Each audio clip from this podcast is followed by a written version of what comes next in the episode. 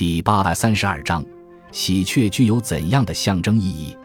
喜鹊喜欢在人类聚居地附近筑巢，很早就进入了人类的文化体系之中。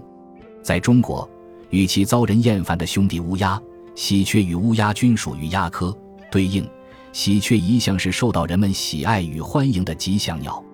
因此，虽然喜鹊体型肥大、胸肉肥实、雀蛋也大，但人们很少打它的主意。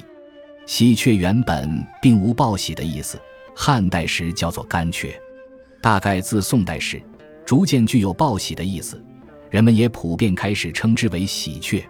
在中国许多地方，人们早上打开门，如果看到喜鹊在树梢叫，便意味着喜事，要么自己今天做事会非常顺利，要么今天会有贵客来临，人们会非常高兴。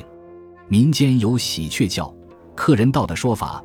又因喜鹊叫声为客客，故别称为客鸟。在绘画、剪纸、布帛图案上，多有以喜鹊为题材的作品。另外，民间还有“鹊桥相会”“鹊巢鸠占”“鹊登高枝”等成语。